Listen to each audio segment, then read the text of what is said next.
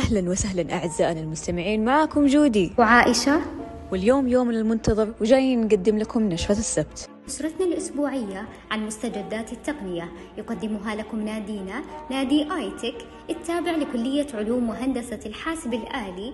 واليوم جايبين لكم أخبار متنوعة. نبدأ بخبرنا الأول اللي يتعلق بشركة جوجل. شركة جوجل تخطط لنقل جزء كبير من إنتاج أجهزتها بيكسل إلى الهند نظرا للضرر الذي طالها من التسريبات التي حصلت خلال العام الجاري. ومنذ توسيع إنتاجها في فيتنام فقد عانت الشركة من تسريب أجهزتها حيث سرب أحد عمال المصنع مقطع لجهاز الشركة القادم بيكسل برو 8 أضف إلى ذلك ظهر قبل أيام معدودة من إطلاق مقطع لفتح علبة الهاتف القادم بيكسل 8 عبر منصة إكس وأبدت بعض شركات التكنولوجيا رأيها بأن الكثير من التسريبات اللي تحدث لبعض التفاصيل المثيرة حول الأجهزة القادمة هدفها فقط هو زيادة التشويق حول الجهاز. على صعيد آخر.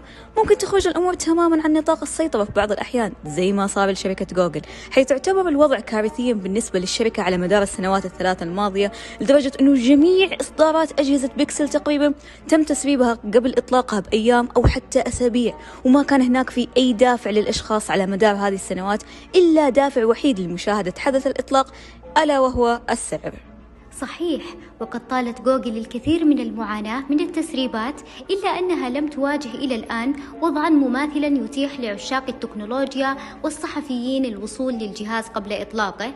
وبالمثل نادرا ما يتمكن عشاق التكنولوجيا أن يصلوا إلى جهاز في الهند بطريقة غير رسمية قبل حين إطلاقه أو إرساله للمراجعة. ويعد هذا السبب والأمر الرئيسي وراء تفكير جوجل حرفيا في الانتقال إلى الهند. قولي لنا جودي إيش التحديثات اللي حصلت في هذا الحدث؟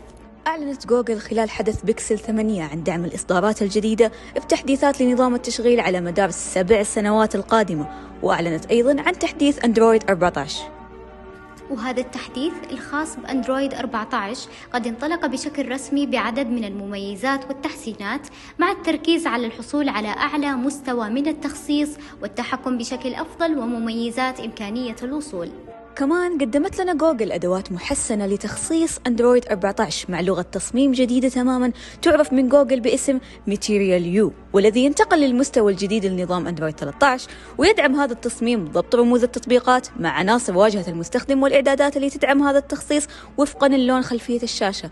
حكينا عايشة عن خبرنا التالي. في ارتفاع كبير للهجمات الإلكترونية على القطاع المالي والمنطقة العربية. ذكر تقرير عندنا صادر عن شركة أكاماي تكنولوجيز أن القطاع المالي أصبح هدفا أساسيا لمجرمي الإنترنت في عام 2023 مع تضرر الشركات في منطقة أوروبا والشرق الأوسط وأفريقيا بصورة خاصة. نعم وبحسب هذا التقرير فقد شهدت الهجمات الإلكترونية على القطاع المالي زيادة هائلة لما نجي نقارن بين الربع الثاني من عام 2022 وعام 2023 وهذه الزيادة جعلت القطاع المالي في المرتبة الثالثة بين أكثر القطاعات تعرضا للهجوم عبر منطقة أوروبا والشرق الأوسط وأفريقيا مع ما يقارب تخيلوا كم مليار هجوم على تطبيقات الويب وواجهات برمجة التطبيقات ذات الصلة بالصناعة ومن هنا أفادت شركة الأمن السيبراني مالوير بايتس بانتشار إعلانات تروج لبرمجيات خبيثة داخل روبوت الذكاء الاصطناعي الخاص بشركة مايكروسوفت بينج شات بس إيش بالضبط يسوون عايشة؟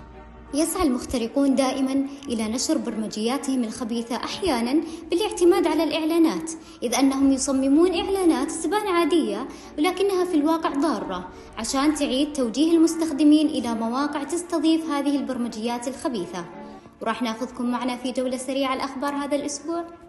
طبعا أكيد كلنا سمعنا بلينكد إن كشف الموقع عن سلسلة من مزايا الذكاء الاصطناعي الجديدة اللي راح تغطي لنا منتجات البحث عن الوظائف والتسويق والمبيعات. وذلك للبقاء على اطلاع دائم على ما يفكر فيه عالم العمل في هذه الأيام. وبرضو للحفاظ على تفاعل نحو مليار مستخدم عبر منصتها.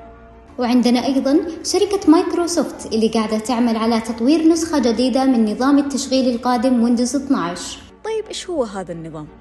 يشبه نظام جوجل كروم الذي يعمل بشكل أساسي استنادا إلى تطبيقات الويب. وعلى طاري مايكروسوفت فقد أنهت هالمرة رسميا خيار الترقية المجانية إلى نظام التشغيل ويندوز 10 أو ويندوز 11 من إصدارات ويندوز القديمة 7 و8 وأكدت لنا الشركة عبر موقعها الرسمي إزالة مسار التثبيت المخصص للترقية المجانية في هذول الإصدارين. ويعني هالشيء إنه إذا كان حاسوبك يعمل بإصدار ويندوز 7 أو 8 حتى الآن ما راح يصير بإمكانك التحديث إلى ويندوز 10 أو 11 مجانا. لكن إذا كان جهازك يلبي متطلبات النظام الجديد فراح يمديك تشتري الإصدار الجديد. وإذا ما كان يلبي فمع الأسف راح ينبغي عليك شراء جهاز جديد. ختاما كانت هذه نشرتنا لهذا الأسبوع. سعدت بالتقديم معك جودي. وأنا كمان يا عائشة. ونشكركم مستمعين الأعزاء على استماعكم لهذه الحلقة. ونراكم بحلقتنا القادمة من بودكاست نشرة السبت.